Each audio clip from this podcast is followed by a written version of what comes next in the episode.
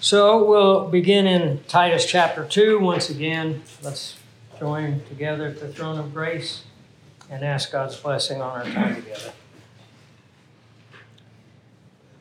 Heavenly Father, how thankful we are for the grace that you pour out on us. And that grace comes to us courtesy of the sacrifice of your Son and our Savior, but it comes to us through the channel of your word. Without your word, we would know nothing of you nothing of what you have done on our behalf.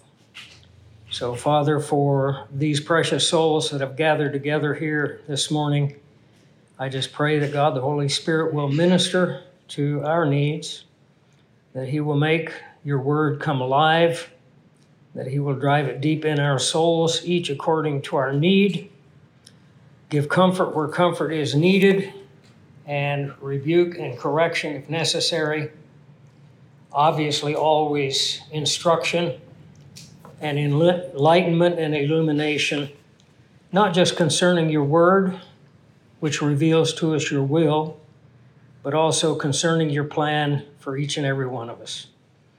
Thank you for blessing us and gracing us with this day, with this opportunity to gather together and study your word. Let us take advantage of everything that you give us to the full. We pray in Jesus' name. Amen. So, as I mentioned at the beginning, the book of Titus has three gospel summaries, three different emphases as revealed in the chapter. the gospel summary, as we saw in chapter 1, is verses 1 through 4, and it relates to authority relates to those who are in positions of leadership and those who have the responsibility of shepherding the sheep, the leadership of the church. By the way, I mentioned, I think, in our Arkansas conference that when the Bible talks about elders, it can talk about elders in different ways. Uh, elder obviously is a position within the local church. Uh, we know that in the Old Testament, Moses had 70 elders. Uh, these elders were not the same as a leader of a local church. These were the leaders of clans or the leaders of a village. Uh, and it's very much this way today that when you go into uh, third world countries, uh, you go into a village and they'll have elders. Those elders are not in some cases, they may be, but they're not always elected. They're simply recognized. And I think in the early church, this was probably the case too. It was not so much that they were elected, but they were recognized as an elder. And when you find the elders in these villages, they're men who have basically earned and gained respect. They have lives that, according to whatever their culture is, are exemplary. Uh, they're men that are considered to have wisdom. It was very much this way among the American Indian tribes. Uh, the chief was a man who was recognized as being the wisest, uh, the one who was recognized as having the leadership. Uh, and if it came to a point where the chief was not leading, uh, in a way that benefited the people, he was just no longer considered the chief. Someone else who had better ideas, better leadership, and better skills guiding the, uh, the tribe would be looked at. And that really is the same system that goes all the way back to the clans. Uh, in Scotland, you were not the leader of a clan unless you could lead your leadership skills, your wisdom, your character, your judgment, everything was on the line every day. So, uh, the point that I made, I believe, was that each one of us may be an elder to someone else at a given point of time. Someone will look at us as being wise enough to answer questions, uh, shrewd enough to give judgments, stable enough uh, to provide some guidance and direction, or even just in the practical sense. If I'm driving a car, I may be the pastor of the church, but if a mechanic is riding with me and the car breaks down, he becomes the elder.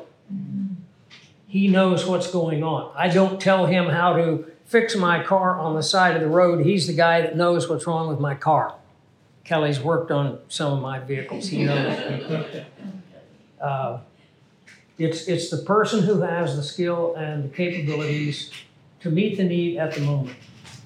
So think about that sometimes, just even in your interaction with people or even within your local church. There may be people in your local church that are elders that are not recognized as having any office, and yet they're the person that you would go to. This is the person that I would want to uh, give me counsel in any given situation. And that's something really all of us should be striving to do because we're all here for each other. We're not here for ourselves. We're not here just so I can get to Super Grace.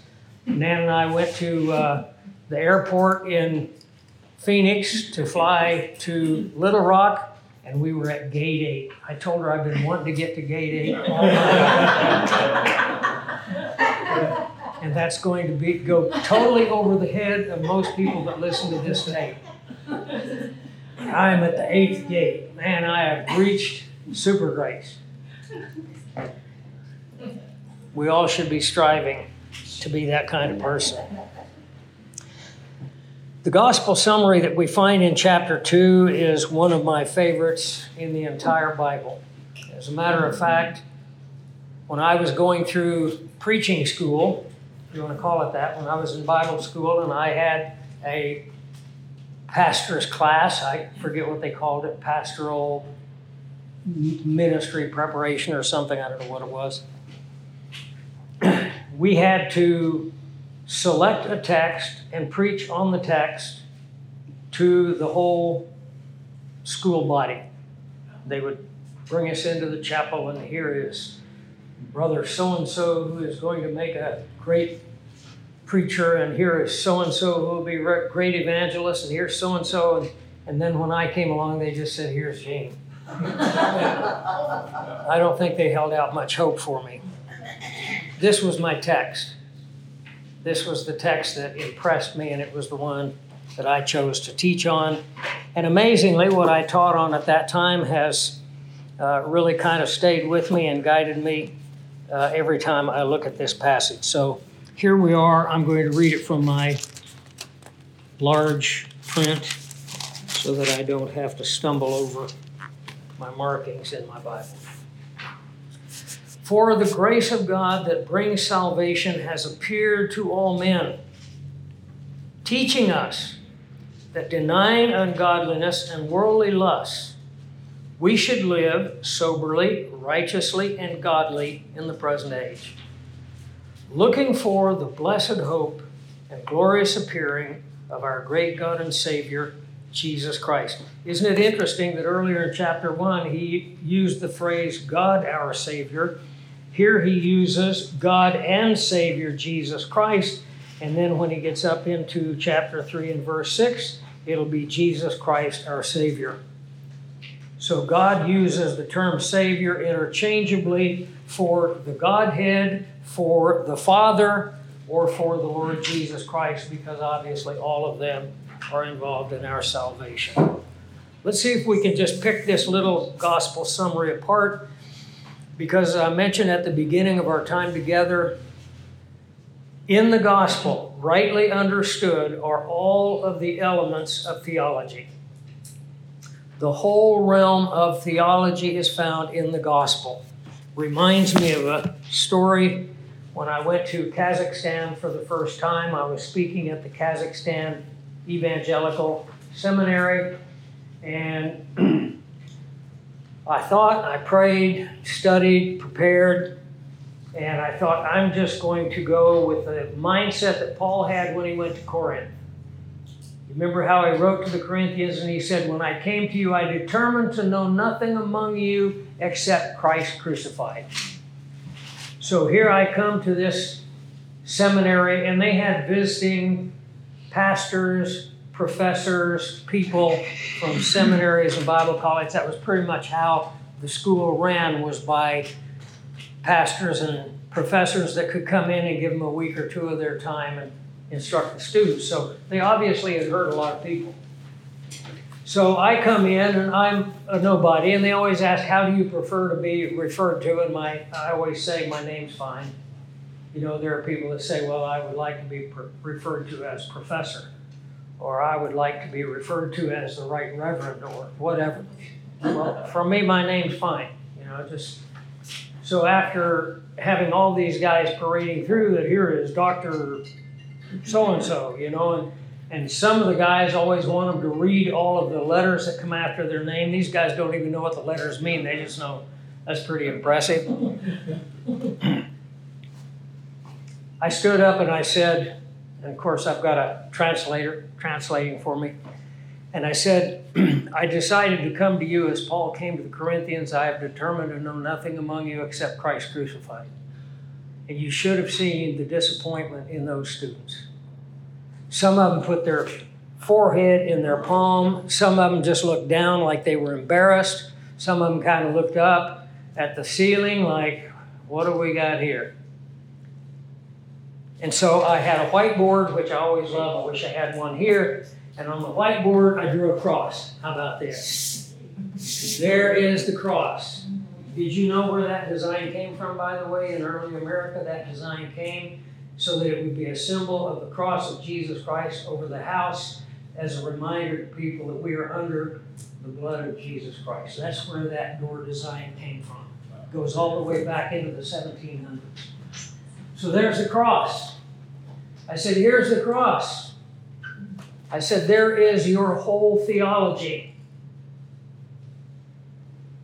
And then I began breaking down the 10 areas of systematic theology. Theology proper, the study of God. Christology, study of Christ. Pneumatology, the study of the Holy Spirit. Bibliology, the study of Scripture. Hamartiology, the study of sin and how sin entered into the world. And I get into eschatology. How is the world going to end? And I go through all of these things, and I said, all of them come from this right here. Well, now they're like burning up their pages with their pens as they're writing all this stuff down because they never knew how much related to the cross. So, what I did was I kept referring back to what Christ accomplished at the cross, and then I would ask them the question. I think I was there for two weeks. Today we're going to study theology proper. What is the nature of God? We find out right here. The cross tells us everything about God. And then I would go through the essence of God. God is sovereign, righteous, just, love, eternal life, omniscient, omnipresent, immutable, veracity. I missed an O. Omnipresent, omnipotent, omniscient. Got them all. And I said, Do you guys know about all this? No, we've never heard about this. I said, This is theology proper. You see it all right here. How do we know that God is omniscient? Well, because he promised the gospel before the world began. Titus tells us, someone was asking me about this. It's not only in Titus, it's also in 2 Timothy 1 9. Twice God tells us the gospel was promised before time began. It's got to be important. It tells us that he was omniscient. And so I just, I spent two weeks taking each of the areas of systematic theology and relating them to the cross and just coming back here and saying, you know, like if you stop and think about it for a minute, it's quite an interesting exercise. What does the cross tell us about eschatology? Well, in the first place, what is eschatology? Eschatology comes from eschatos, Eschatos means last. Eschatology is the study of last things. So, what does the cross tell us about last things? There is a judgment coming. God is going to judge sin.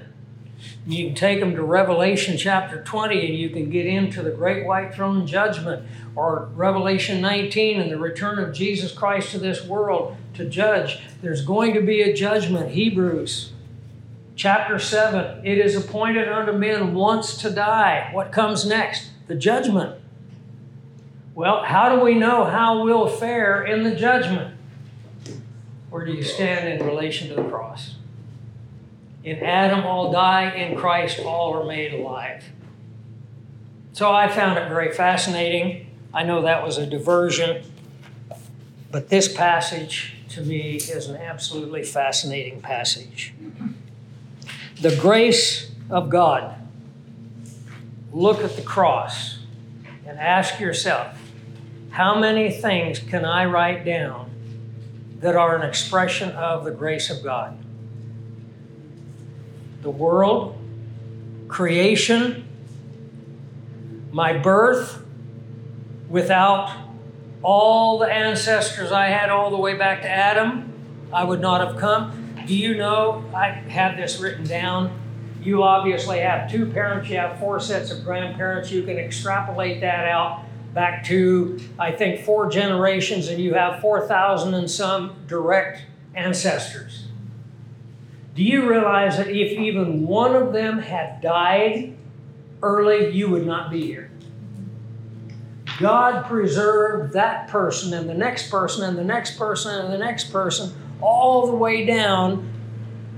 I mean, I wasn't even born until my dad was 40. What if he died at 39? God had a plan to bring us into this world at the proper time and in the proper place and in the proper circumstances. And we all come from dysfunctional families in one way or another to a greater or lesser degree. When you stop and think about it, did you ever stop and think that all of the circumstances of your family and where you were born and how you grew up and the bad things that were a part of growing up and the faults and flaws in your parents and so on and so forth, even in your grandparents. You know, Nan dotes on our grandkids. I don't remember I only remember one of my grandmothers ever speaking to me once. I don't remember ever a pat on the head, a pat on the back, a kind word. It was like kids were to be seen and, and not heard and don't get in my way. Different now. But all of that put together is a part of the fabric of life that God has put us in to make us what we are. And all of it was important. And none of it was accidental. And we can hate some of it and we can rebel. Some of my brothers and sisters have really bad attitudes about some of the things the way we were raised. You know what I always say? I needed it.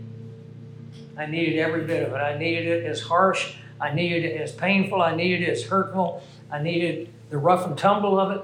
I needed it all. You know what? I couldn't do what I do if I hadn't gone through it.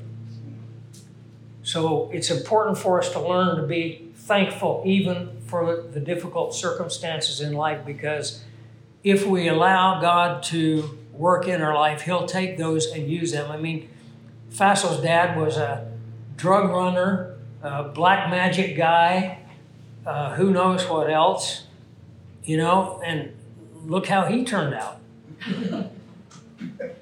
Why are you all laughing? the grace of God. The grace of God brings salvation. Salvation is one thing, the grace of God is all inclusive.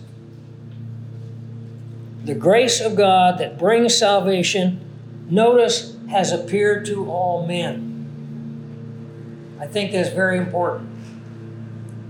The Bible tells us that God loves all men. The scripture teaches us that Christ died for all men.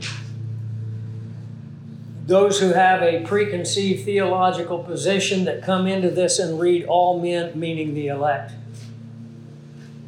It's, it's a uh, desecration of Scripture.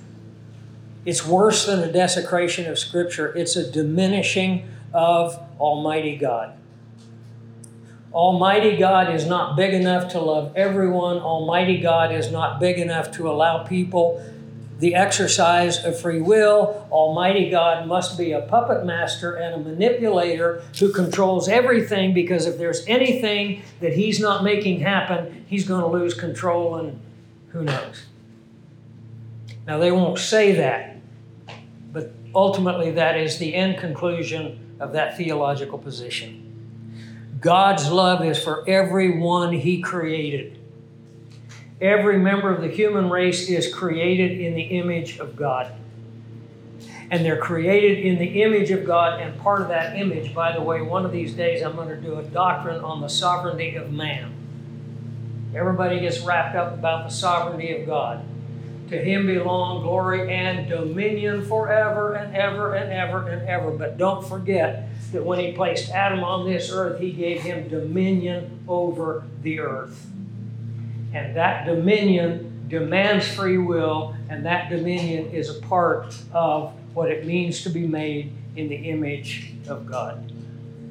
Why does God create all men in his image? Because God had an ultimate goal and an ultimate purpose for each and every one to take advantage of the redemption in Christ and to become what they could become as a new creature in Christ, but they have the opportunity to receive or reject. I could spend a lot of time on that, but we'll move on. Grace of God has appeared to all men, teaching us. Now, the us, as in opposition to all men, refers to those of us who have believed. All men have the opportunity to respond. We've responded, so what does it do? It teaches us something. The gospel is not just telling us how to escape the hells of flame or the flames of hell. I got my, what do you call it? Dyslexic. It teaches us something. The gospel alone teaches us something. What does it teach us? It teaches us that denying ungodliness and worldly lust, we should live soberly, righteously, and godly in the present age. Why? Because what did we do the day we trusted Jesus Christ? We rejected ungodliness. We rejected that which is anti God and opposed to God. We turn from that. This is what repentance is. We turn from all that the world has to offer. We turn from all that we seek and desire within our own flesh, and we turn to something totally alien to us, something totally apart from this unredeemed, unsaved world, and that is the cross of Jesus Christ, where we saw the Son of God willing to sacrifice himself and pay the penalty for all our sins. And we turn from the one and we turn to the other. That is really the essence of repentance. When we deny ungodliness and worldly lusts, the result is we live soberly, righteously, and godly in the present age. There has to be a rejection of one and an acceptance of the other. Why in the world would anybody deny their own desires? Why would anyone deny what the world has to offer? It's unnatural. The natural thing is the flesh and the world are perfect matches all of our desires are offered by all that is in the world, and the most natural thing in the world for any fallen human being is to seek to satisfy the desire of the flesh in the things the world offers. I'm, I'm, I'm building this up for a reason because I want you to catch something Paul's pointing out here.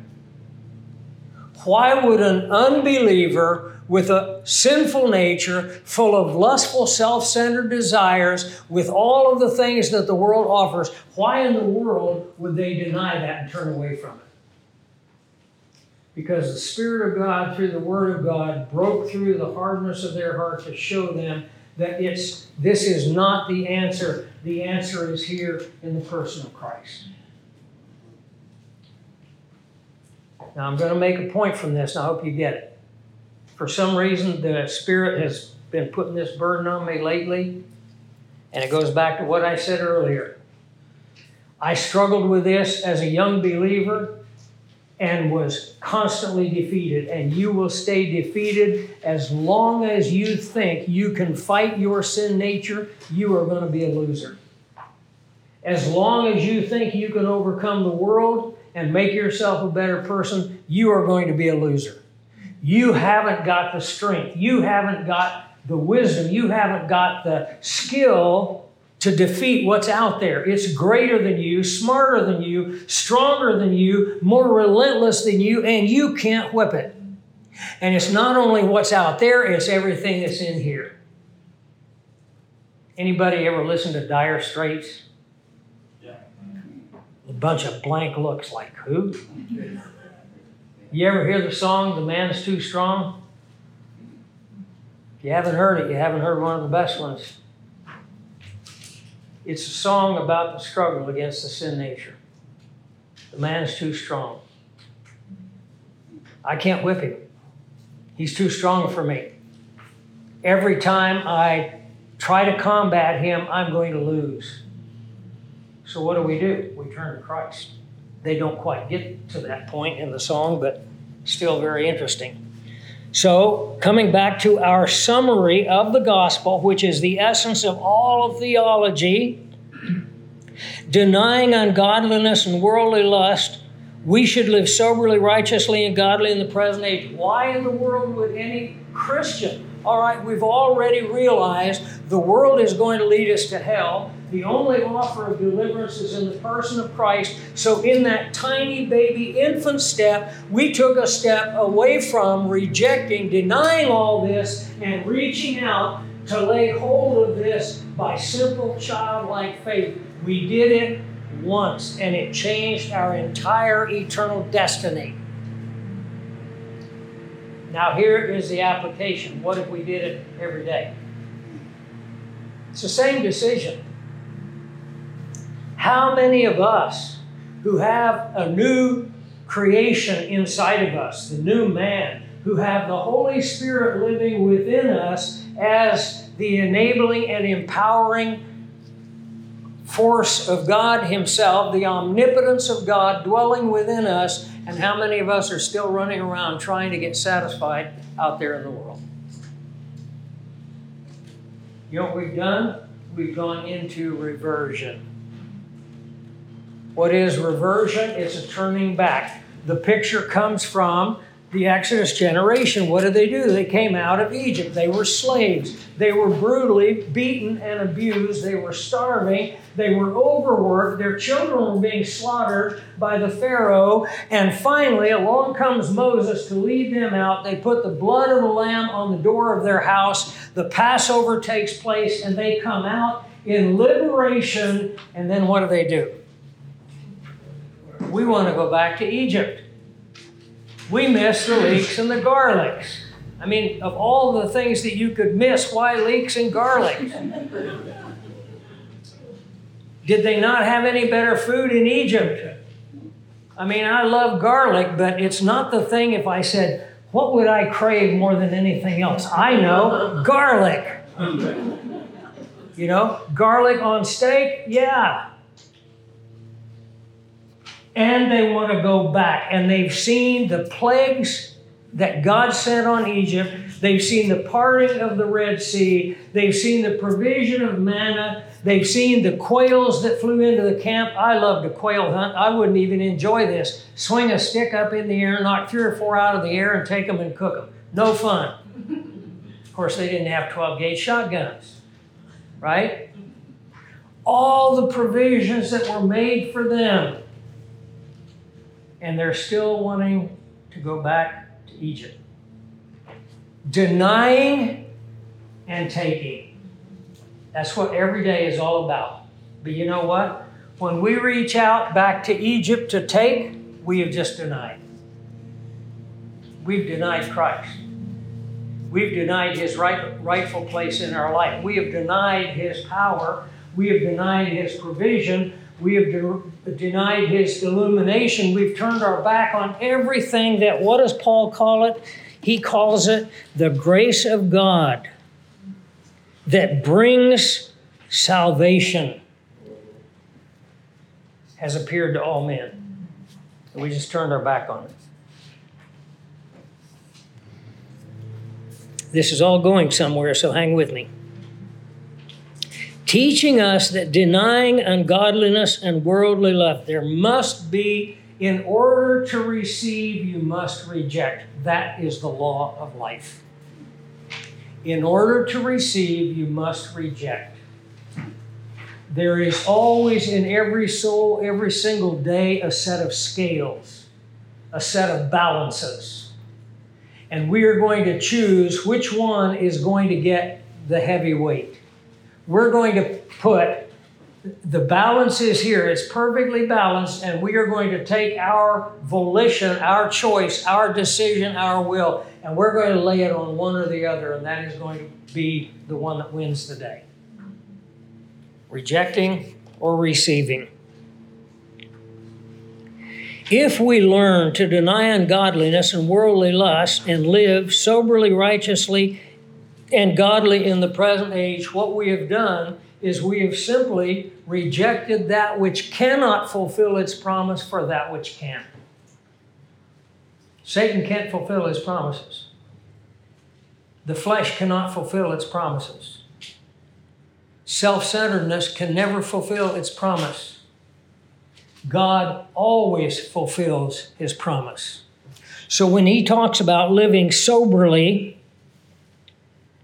righteously, and godly in this present age, a fallen world that is anti God, anti truth, anti Christ, we're going to be living soberly, soundly, righteously, godly in the present age, looking for the blessed hope and glorious appearing of our great God and Savior, Jesus Christ. The blessed hope. You know, the Bible uses hope three different ways.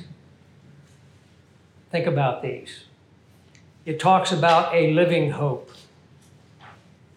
1 Peter chapter 1 and verse 3. God has begotten us again to a living hope, a hope that's alive, a hope that has life, a hope that gives life, a living hope through the resurrection of Jesus Christ from the dead. Then in 1 John 3 3, John talks about a purifying hope. It's not only a hope that is alive and continues alive, but it's a hope that has a purifying effect. It is a purifying hope. It refines, purifies. Everyone who has this hope in him purifies himself even as he is pure. So, talking about denying and receiving, or rejecting and receiving, if we have that hope in us, which means we have to claim it and cling to it, it's going to have an effect in our life. It is going to purify our life. There's going to be a constant bathing taking place in our life, a constant purification, or what we call sanctification. You are not going to be the same today that you were six months ago. Can I ask you a question? Can you look back six months in your life and say, I can see major changes God has made in my life? If you honestly can't, you've got a problem. There's a problem because six months is more than enough time for God to have accomplished something in your life that is better than what it was back then. And sometimes we look and we look with amazement. I can't believe six months ago to today. Unbelievable. But there ought always to be something is different. Something's changed, an attitude, an action, a motivation, whatever it may be. Spent a lot of time on that, but we'll move on. When we keep on looking for the blessed hope and the glorious appearing of our great God and Savior, again, God our Savior is used up there in verse 10 and we saw it in chapter 1 as well. When we keep our eyes fixed on Him, everything finds its rightful place. You ever notice this is very true of a horse? You're riding a horse. How do you get the horse to go left? You, you go right, Come on, horse. Come on. Left turn, left turn, left turn. Neck reining. You turn his head left, and what does he do? Horses do not walk like this. and neither do you. You and I will always go where we set the eyes of our soul. We will always go that way. That's the way that we're made.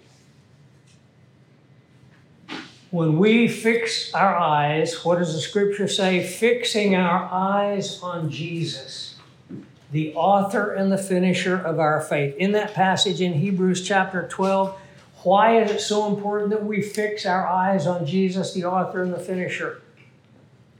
Because we have a race to run. And we're supposed to run with endurance. And what will determine whether or not we endure or not very simple, whether our eyes are fixed on Him or not. If our eyes are fixed on Him as the goal, and we are weary, and I, I can't tell you how many believers that I hear telling me this all the time I'm so weary. I'm just so tired of life. I'm, I'm just, I want out. What? what? You have one more day, one more opportunity to lay up treasure in heaven, and you're tired. I understand physical exhaustion, I understand mental exhaustion, but I do not understand people that are, I'm just done with life. Well, guess what? Life's done with you. You're not living, you're existing. Don't let that attitude settle in your soul. What time we got? Oh man, we got to be out of here in 10 minutes. All right, here we go. This is the rapid run through Titus 2. Let's take everything we've seen here and let's just apply it over the chapter. Here we go. Verse 1. As for you, Titus, Paul writing, speak the things that are proper for sound doctrine. Every time you see that word sound, it means healthy. Healthy. I have healthy doctrine, therefore, that the older men should be sober, reverent, temperate, sound in faith, in love, in patience. Faith, love, and patience. They should be temperate, controlled, reverent the older women. Notice chapter 1 was all about the leadership, chapter 2 is all about the church. Older women should be reverent in behavior. We have all seen older women who are not. It's ugly.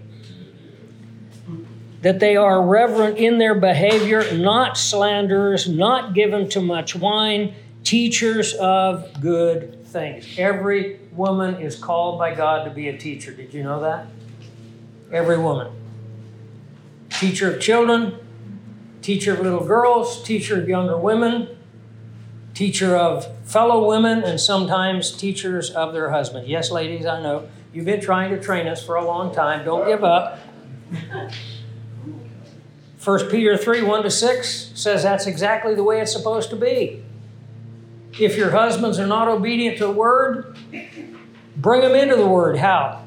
Not by the tongue, but by your behavior. You're a teacher.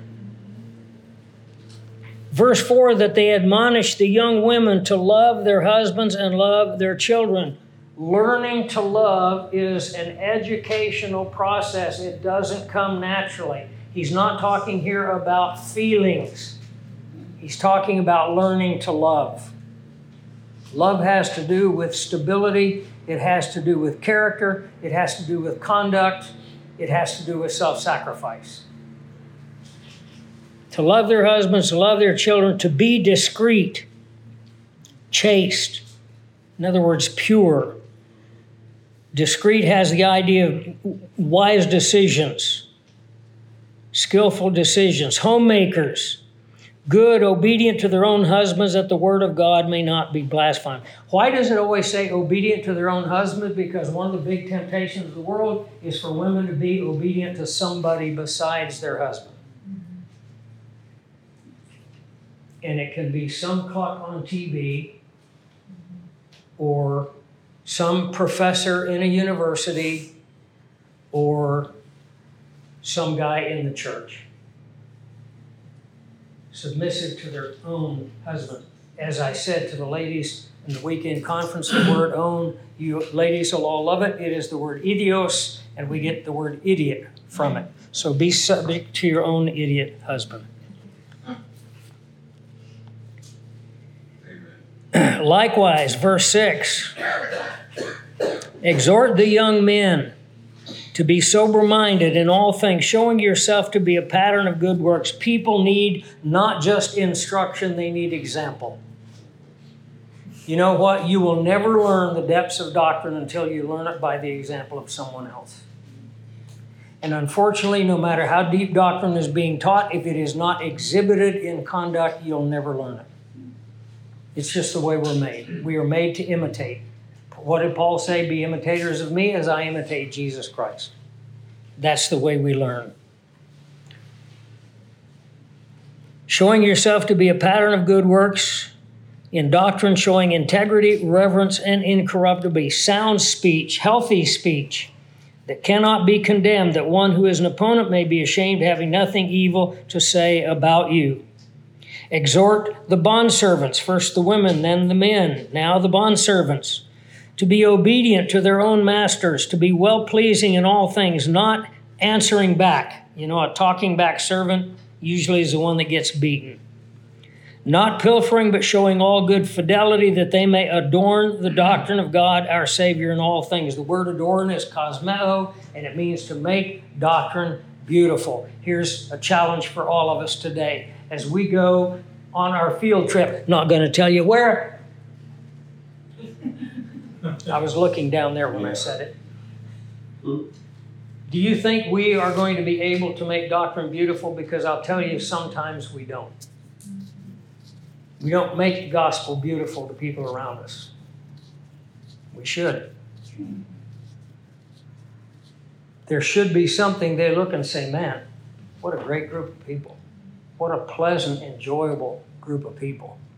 Instead of, man, what a bunch of grumblers. And I've heard this from waiters and waitresses in many different places. They hate Sunday. They hate working Sunday because the Christians come in, say their prayers, have their meal, and then leave a tract for a tip. I can tell you that Brandon got a good tip. It wasn't just good, it was great. I over tip. I above double tip. Well, I'm not going to tip him. He didn't put enough cream in my coffee. Well, he's only got 10,000 other people out there that told him what they want, and he didn't put enough cream in your coffee. And oh, by the way, I would like could, could you could you turn this on one side, but don't turn it on the other side. And if you add a little bit of this and then change a little bit of that, would you please do that? You only have 50 other people that are relying on you. And they go away saying, I hope I never serve Christians again. And I've had many waiters and waitresses tell me that. I hate to serve Christians. When we go in and we sit down and pray, we oftentimes will even say, Can we pray for you? We're going to pray. Is there something that you need that we can pray for you? And you know what? All of that means absolutely nothing if we leave them a tract.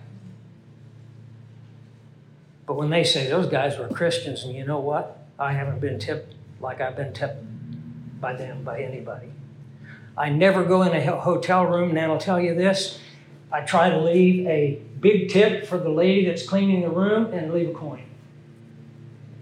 Those women work their butts off trying to take care of little kids at home, and most of them are single mothers, and they're cleaning up other people's mess, and nobody even thinks about it. They ought to receive something that says, hey, thank you. And sometimes they even write them a note. Enough on that. We ought to make the doctrine of God beautiful. If we're not making it beautiful, we're making it ugly. It's going to be one or the other. We've seen the summary of the gospel. Verse 14 says, He gave Himself for us.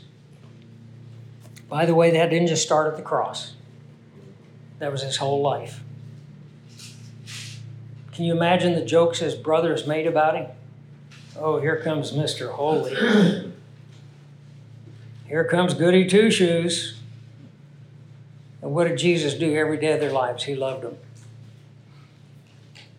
He loved them. He took up for them. He was the older brother.